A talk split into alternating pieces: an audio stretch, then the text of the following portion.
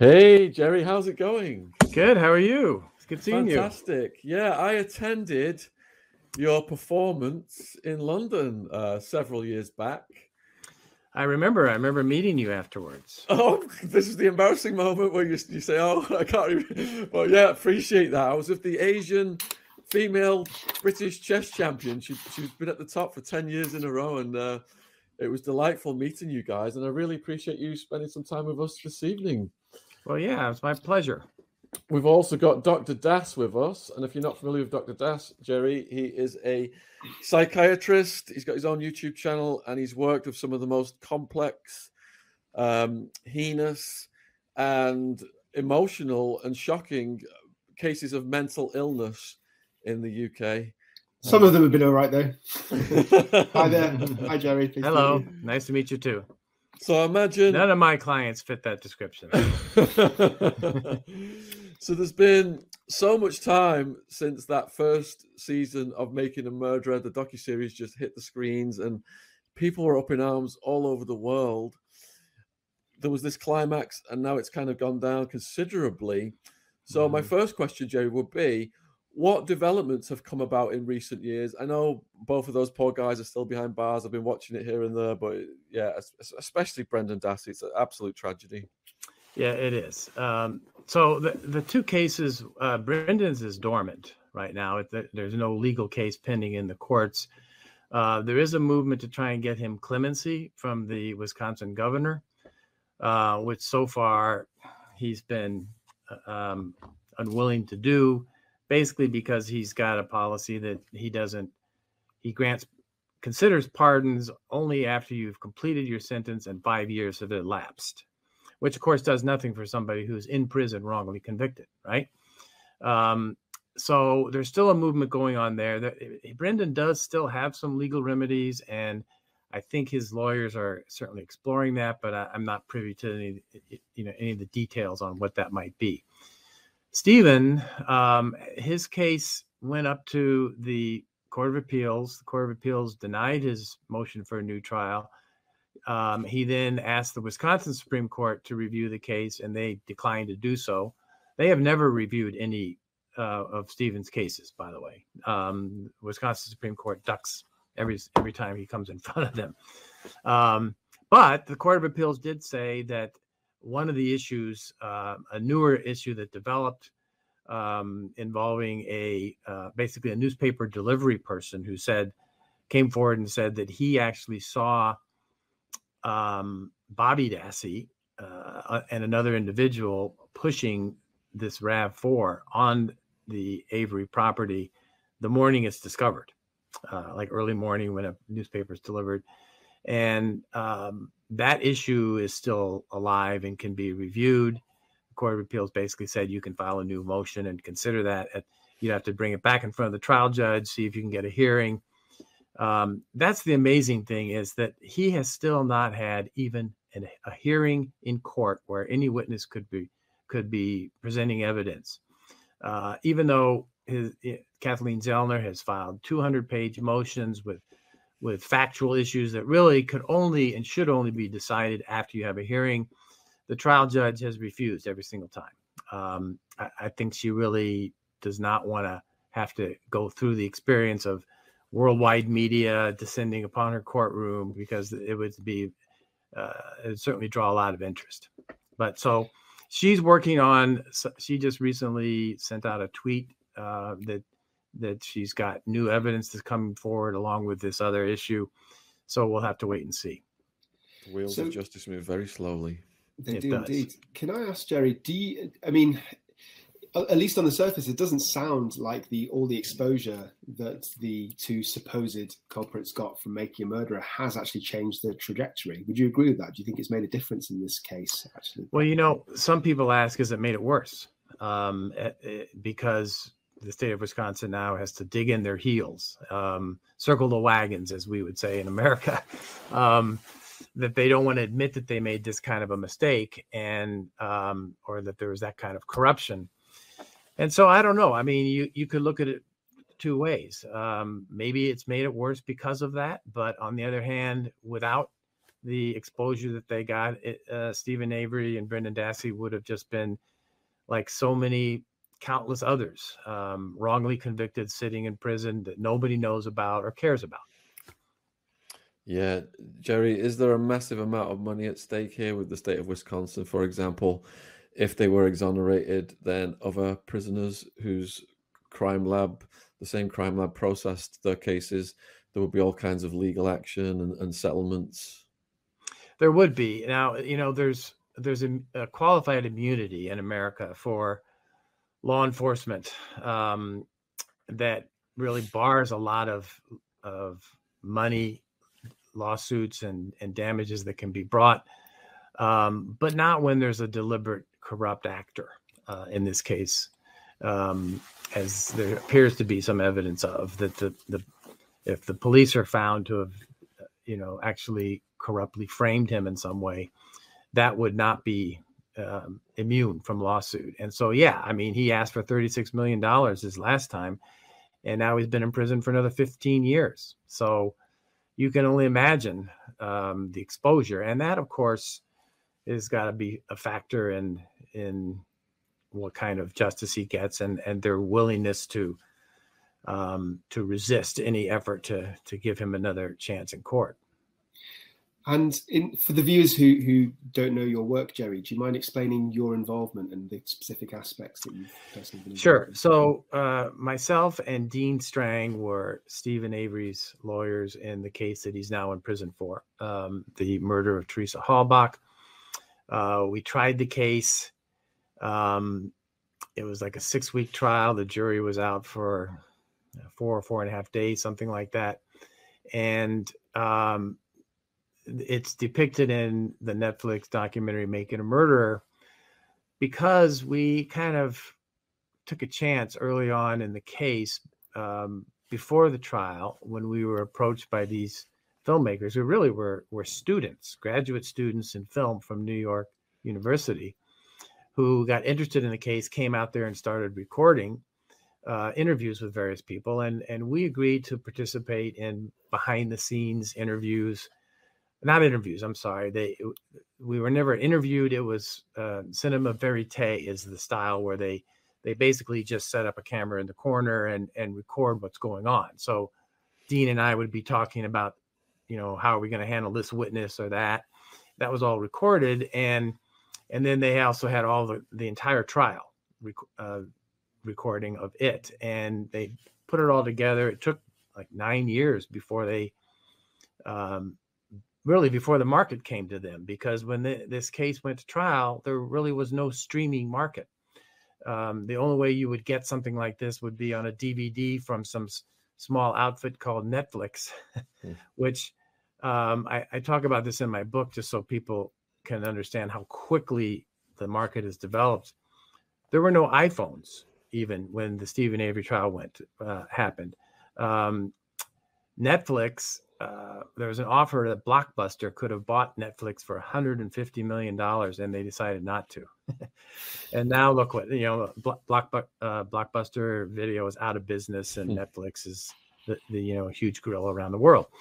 So um, originally they were trying to to package this into a you know two hour or four hour uh, program on TV, and the market really wasn't there. And then when once this idea of streaming came along I guess Netflix got interested, and so that's why it took so long. Um, but that suddenly, then it it just when it aired, it went viral, and people could not believe the um, the evidence that we brought forward that looked like there was police corruption and a frame up and uh, wrongful conviction, and it's just it was insane initially. Uh, you know, I, I, the I could not walk down the street without people coming up to me and stopping me and um, asking about this and having this opinion about that. And um, so thankfully that's, you know, that's completely gone now. I can, uh, I still get stopped in airports for some reason. I don't know why, but generally I, am a, a, you know, ordinary anonymous citizen like I used to be. Yeah, it was absolutely groundbreaking. And look at how many uh, imitations have come about, you know, since from the stylization, the music, the drone shots, but I'm, I'm sure right. people people are, are fascinated by what's happened to some of the main characters. I don't know if you you perhaps have not kept abreast of everybody, but you know anything from uh, legal supervillain Ken Kratz to Steven Avery's parents. What do, do you know anything that's happened with anybody? Well, sadly, Steven's mother passed away this past summer. Um, his father is still alive, but he's of failing health too. Um, uh, Mr. Kratz and I, you know, never got along, so we we don't exchange Christmas cards. I, I don't really know where he is at. He's he was on social media for a while and just got you know incredible bashing, and he's really sort of disappeared. The last I heard, he was he had moved to California um, and was trying to explore some possible commentator role on something, but I haven't heard anything. Do you think he was secretly delighting in all that bashing? You know, I don't know. I could never figure that guy out. Um, and I, I don't really want to get inside his brain and and see what all's going around in there. um, I'll leave that for somebody else. Uh, what about Steven and Brendan? How are they doing? Do you think that they have some hope that they will be released one day? I think they do. I'm sure it's very discouraging. Um, uh, under uh, under Wisconsin law, uh, once an attorney, once a defendant has uh, another lawyer, um, another lawyer cannot contact them. So I have not actually been able to speak with Steven in, since January of 2016. Um, Dean and I met with him right after, right the day before it came out on Netflix. Um, we had a, a, preview copy about a week or so beforehand that I watched, and we wanted to meet with him and kind of prepare him. You know, I, I knew it was well done, but I had no idea it was going to be this kind of you know exposure like it did get. But um, but I know that yeah, I, I've I know people are very frustrated out in the, the world and the community viewers. I know Steven and Brendan have got to be very frustrated as well. You know, I've represented um, I talk about this in my book, Illusion of Justice, another case, not just Steven Avery's, several of them I, I discussed, but one in particular where I represented a man named Mar- Ralph Armstrong for 15 years before I finally got his case dismissed and exonerated and had him released from prison. By that time, he'd spent 29 years in prison. So mm-hmm. American justice is it works at a snail pace. Once you go get into the appellate. It, there's this real effort to avoid reversing judgments, something what they call finality of judgment. Uh, you know, there's which there's good merit for, and and a lot of you know, at, at some point we need things to be final so people can rely on them, etc. But when someone's innocence is at stake, um, that should not trump uh, the ability to have a fair hearing. And unfortunately, it does. It can take very very long time. I read your book, Illusion of Justice, when it first came out. Absolutely excellent. I think I left a review on Amazon UK for it. Thank you. And what were you setting out to achieve? I, don't, I can't remember if it was you or Dean that said, you know, that there's Steven Avery's all over the country that no one's ever heard about. Could you could you give the broader picture of the U.S. justice system and the poor people seem to be? Um... Yeah, you know, it's um, you know we're we have so many exon. The good thing is what the people are being exonerated. We have so many of them that, that they become routine. People don't even really pay attention anymore. Um, you know, 150, 200 a year um, exonerations, but but people that have served decades. I mean, just incredible times, like you know Shawshank Redemption kind of experience. Um, and then to get out, it's like you know Rip Van Winkle, um, the, the changes that they they see and there are thousands of them. The, the there are various academics who've tried to estimate how many actually innocent people are in prison in America, and um, it's varied from anywhere from you know two two percent maybe to eight. Well, even at one percent, we have so many. We have two million people in prison in America. One percent is twenty thousand innocent people. And at the rate of 150 or 200 a year mm. exonerations, they're going to die in prison, many of them. And um, there just aren't the resources. Uh, it's really sort of an indictment on the whole legal system that that these exonerees are coming from uh, from law students you know, legal clinics at law school schools. They're the ones that are uncovering these. Some journalists. Um, so, you know, it Steven's case is is unusual, very unusual, unique, really, in the in one way, and that is that he was already exonerated once by DNA after spending 18 years wrongly convicted, and then thankfully he's the only DNA exoneree who has ever then since been charged and convicted of a serious crime like murder. Um, so he's unique that way, but in every every other respect, what happened in his case, and particularly what happened in Brendan's case, is utterly commonplace in America. So I have to ask: is there is there something about the American justice system that makes so many uh, so many kind of false convictions? So, for example, is it the culture? Is it the narcissism of prosecutors? There's got to be something. There's got to be a, some sort of explanation. You know, there is, and a lot of people have tried to uh, study this question. I have my own ideas. I, whenever I've gone anywhere to speak, I try to, um, if I can, if I can find a, a, trial that's going on, I'll sit in on it and watch. And and I've been to the UK many times, and I've I've sat in on trials in London and Glasgow, Edinburgh, um, and just watching the way the prosecutors handle those cases is very different than in America.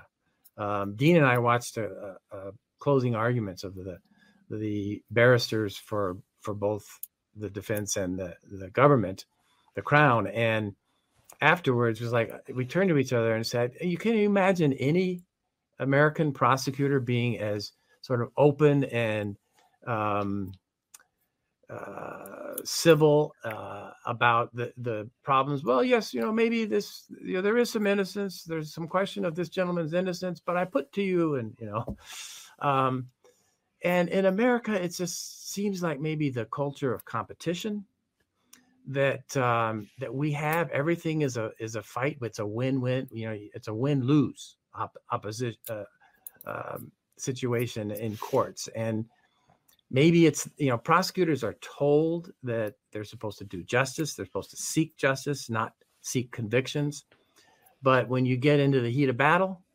um, it's a very very uh, adversary system uh, many prosecutors cut corners to try and get a conviction um, some of them are downright corrupt hiding evidence from the defense that point to someone's innocence um, some of them become even ones who are not corrupt. They they often become so um, wedded to the the position that they the, maybe that the police have brought to them that they're they just it's like they have blinders on. You know, it's tunnel vision. They only see one one uh, view of the case and um, Eh, you know, I talk about this in my book, this Ralph Armstrong case that took me 15 years to to ultimately get the case was dismissed because of the prosecutor misconduct. And it was a prosecutor who generally had a reputation of being a pretty reasonable guy. But in this case, he just could not accept, I think, he could not accept that he had convicted an innocent man and let the real killer go free. And I think that that's one of the operating principles that has made it so difficult in America. It seems like the UK legal systems follow in in the footsteps of the American legal system. And one of the things that perhaps boggles our minds here is plea bargaining. Because if you look at the story of Kalief Browder, how that came out uh, in uh, 2017, you know, he, he was innocent. They said he'd stole a backpack and they said to him, "Well, sign this plea bargain, saying you did it, and we'll let you out tomorrow." He said, "Well, I've not done it. I'm not going to sign it." So he continued to be incarcerated and suffered absolutely horrendous abuse. And then you've got people who are innocent. They they know if they go to trial, they'll get made an example out of. They'll get some super aggravated sentence to deter others from going to trial, and they're innocent. And they say, "Look, you can go to trial and get decades, or you could sign this plea bargain. You know, get two years, get five years, whatever it is." and you get innocent people pressurized into signing yep. these plea bargains. So how how prevalent is that, and how how can that ever be fixed? You know, it's a serious problem, and it's made worse in part because of the the way um, the way the laws are structured. So in in the UK, for instance, it, um, I mean, we call it a trial penalty.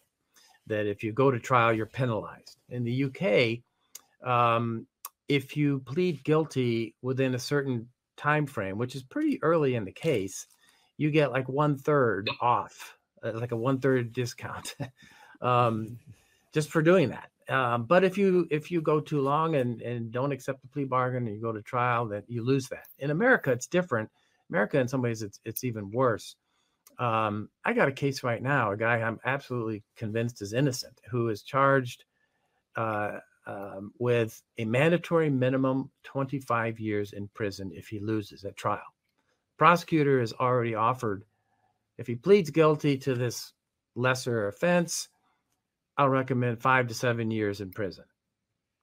Now, what what do you do? You're innocent. You you have faith in the ju- jury system, justice system. Um, this prosecutor, by making that offer, basically says, I don't think he needs 25 years in prison, but I'm still going to prosecute him under this statute that will require it if he's convicted, that the judge will have no discretion to, to give him anything less than 25 years without parole.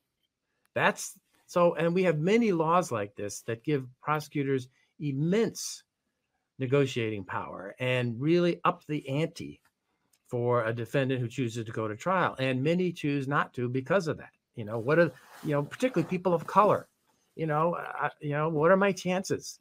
Um i had a guy whose case was reversed by the innocence project and then they were trying to they were going to retry it a homicide. He got 55 years in prison his first time around maintained his innocence all along. There was good evidence of that. Um, I took over the case on the eve of trial, the Friday before the Monday trial. Prosecutors finally says, "I'll make you a deal. If he pleads to this negligent homicide, got to plead guilty. I'll recommend. Um, he's already done five and a half years. The maximum penalty was five. And so, what do you do? It's like you know, I'm innocent. I, I've fought this for five and a half years. And now, what am I supposed to plead guilty? Well, I put my faith in the jury system once and I lost. Yeah. What do you think he did? He, he took, took, the, deal. Took the deal because, yeah. and, and yep. is that a financial incentive from the state? Because if they take the deal, they can't be compensated for being incarcerated on, you know, if they're innocent.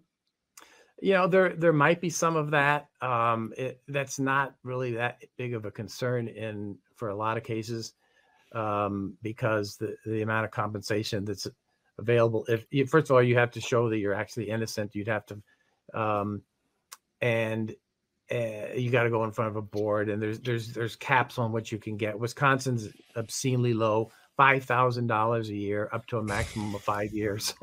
Twenty five thousand dollars to spend five years in prison. Wow, that's, that's what the compensation. That's, now, if, if you can, no, it's a it's a horrible. Now, if you could sue and succeed and get past all these you know qualified immunity obstacles, and show that the police, you know, did more than just negligence, that they were actually corrupt or something, you could get a lot more.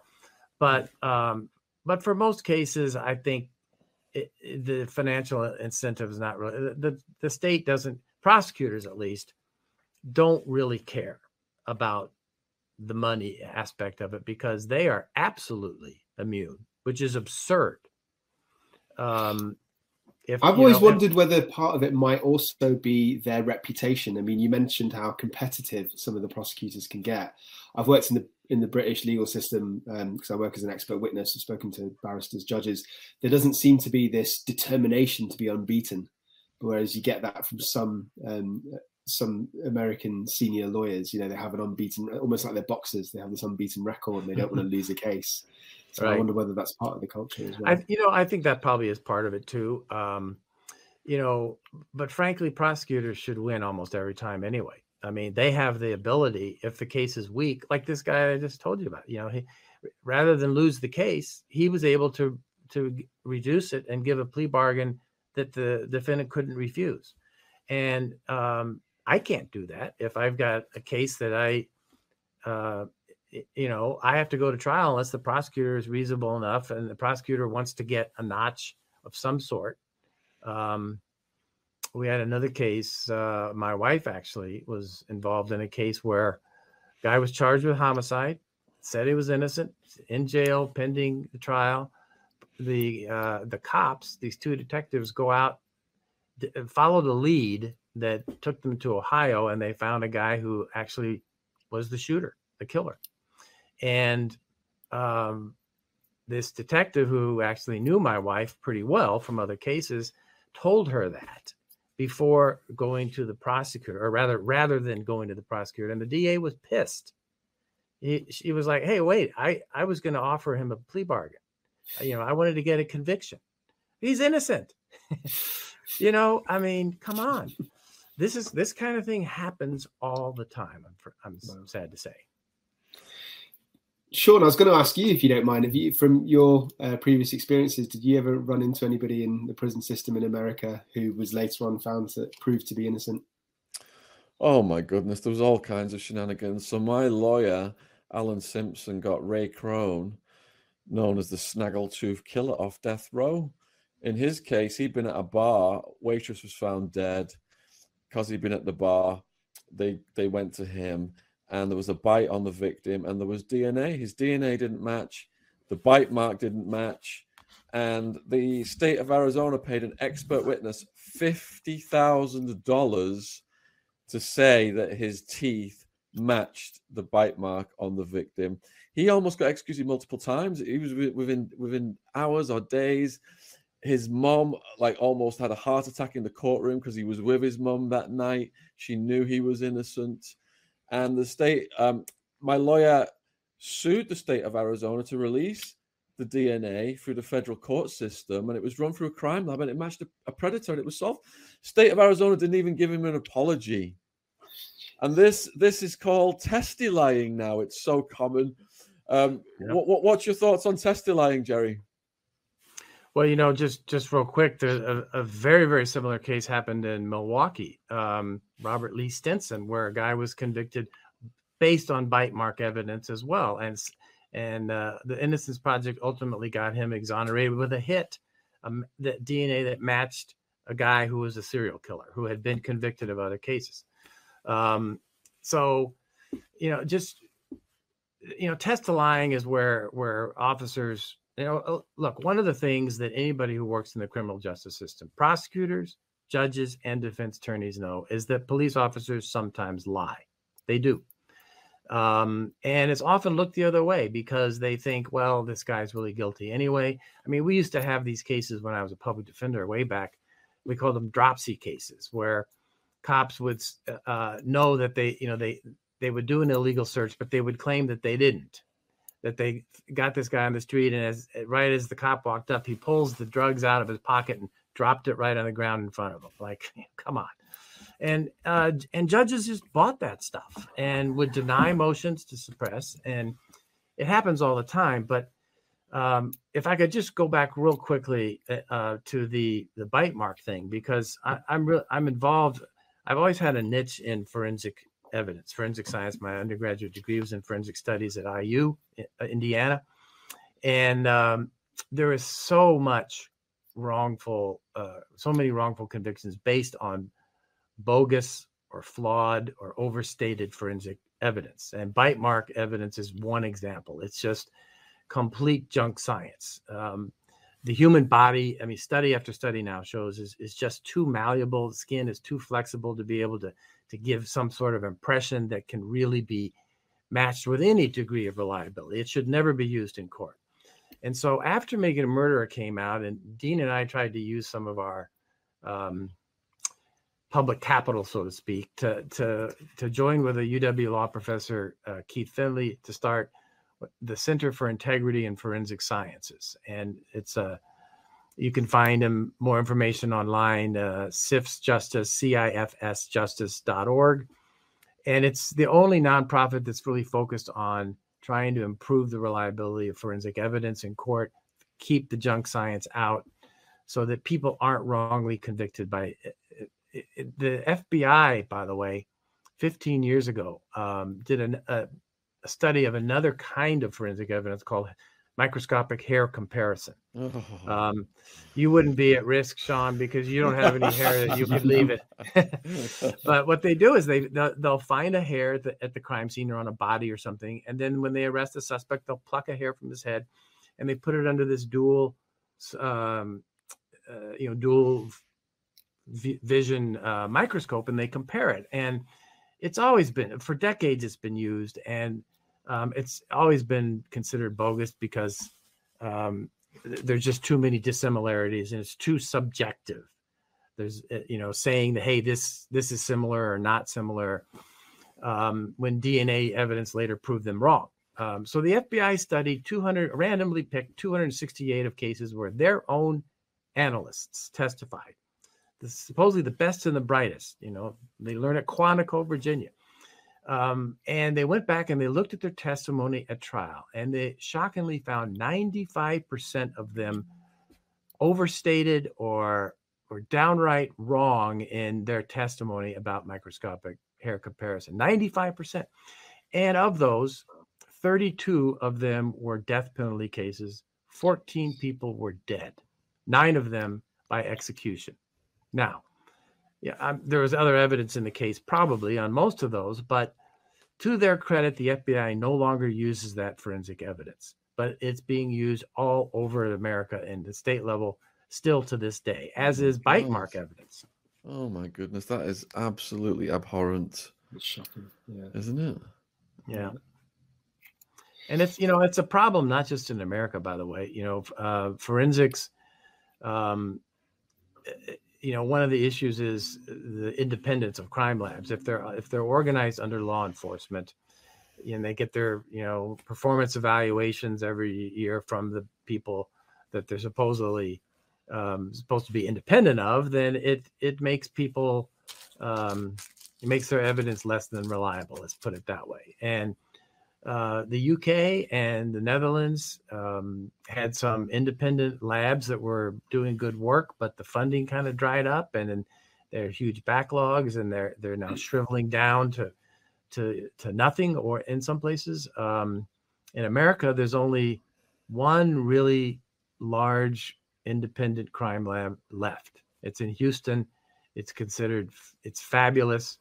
Um, it's not run by law enforcement at all. It's completely independent of that, has a separate board, and they get applications from forensic scientists who want to do good work and want to work at a good place from all over the world. So it's very competitive. And you know, one of our long-term goals is to is to make labs more like that. Occasionally, I hear stories of crime labs asking the prosecutor what result do they want for DNA tests, etc. Is is that true? Does that happen? It, it does happen, sadly, and you know, there's um, look. One of the big problems is this is a human endeavor, and you know, human beings that are flawed, that that have power, um, can cause a lot of damage in the criminal justice system, and that that includes prosecutors, it includes judges, it includes crime lab analysts and police officers, um, and expert and, witnesses expert witnesses and defense attorneys. There's some very bad defense attorneys out there, unfortunately, who who don't do a good service to their clients, and all of that thrown together into a stew has just made a mess. What I call the illusion of justice, um, that people think justice is happening in the courts. Some people say that you know the system is working exactly the way it's intended to do. Uh, but this illusion to keep people thinking that there's justice when there really isn't and you know there's enough evidence of that that i i, I think there, there's a ring of truth to it frankly. Um, there's cottage industry of private prisons and um, police law enforcement agencies that are funded by these grants that basically depend upon them creating or, or charging people with crimes. Um, and it's just on and on and on. And it's um, you know it's a real problem uh, we need it's going to take a long time to get out of it. There are some things we can do gradually to do that. Um, and a few a few reforms have happened directly as a result of making a murder. Um, the experience of brendan dassey 16 year old um, uh, challenged young man with, special ed classes who is um, basically coerced by these detectives into confessing to something that there's no evidence of. In fact, the evidence disproves this bloody murder that supposedly there would be all you know all this evidence. If you when you watch it, you'll see, or those viewers who've watched already know um, this poor guy, uh, you know, there's just no evidence of his guilt other than his confession, which is so false, it's it's laughable, and yet he's still in prison. Um, several states after that have passed laws. Uh, Illinois, um, Seattle, other other jurisdictions have passed laws that now make it illegal for police officers to interview uh, somebody like 15 or 16 years old, um, at least in certain serious crimes like murder, sexual assault, without an attorney present or without a, pre- a parent present or something, so that they're not left, you know, sort of thrown into the wolves' den of trained detectives who know how to get people to confess and even false confessions. So in the UK, we have appropriate adults, and if you have somebody that's deemed to be vulnerable, whether they're young or they have like a learning disability or a mental illness, uh, then you have to have one of those present to make sure that the the suspect's not being uh, misled by the police. And you also have you also have station house sort of station house lawyers who are on standby um, that can come down to the police department and represent somebody when they're being interrogated. Where in America that doesn't happen there was something that you said before, Sean. Have we got enough time? I was going to ask Jerry about um, Ralph Armstrong. So this this yep. person that you mentioned in your book, if you're able to talk about it, you know, just very briefly, what's what's his situation? What was he accused of? So he was he was charged with the uh, the a brutal rape and murder of a co-ed friend of his who was like a friend of his fiance at the time, and um, he was convicted, maintained his innocence all along. It was a bizarre case where th- there was only one so-called eyewitness, a neighbor who saw this person going back and forth to the house where the victim's body was found, who identified Ralph Armstrong, but only after he'd been hypnotized and uh, gave a description that was completely different. And you and they recorded the hip, the hypnosis session. You can the cop is in the room, which is a no no. You shouldn't be in there. Mm. And you can when he gives a description as he while he's hypnotized, you can hear the officer saying, "No, he was taller," whispering to him, "No, he's taller," and they get him to change his. You know, so despite all that, the courts would not give him. Um, would not reverse his conviction. And, and ultimately, his case was the landmark case on hypnosis. And they, they said, now from this part on, you, you have to follow all these rules which weren't followed in Ralph's case, but ah, we don't care about him. It's everybody else from that point on. Anyway, I fought ultimately for 15 years before he was exonerated. 60 different pieces of evidence at the crime scene were uh, excluded him from DNA.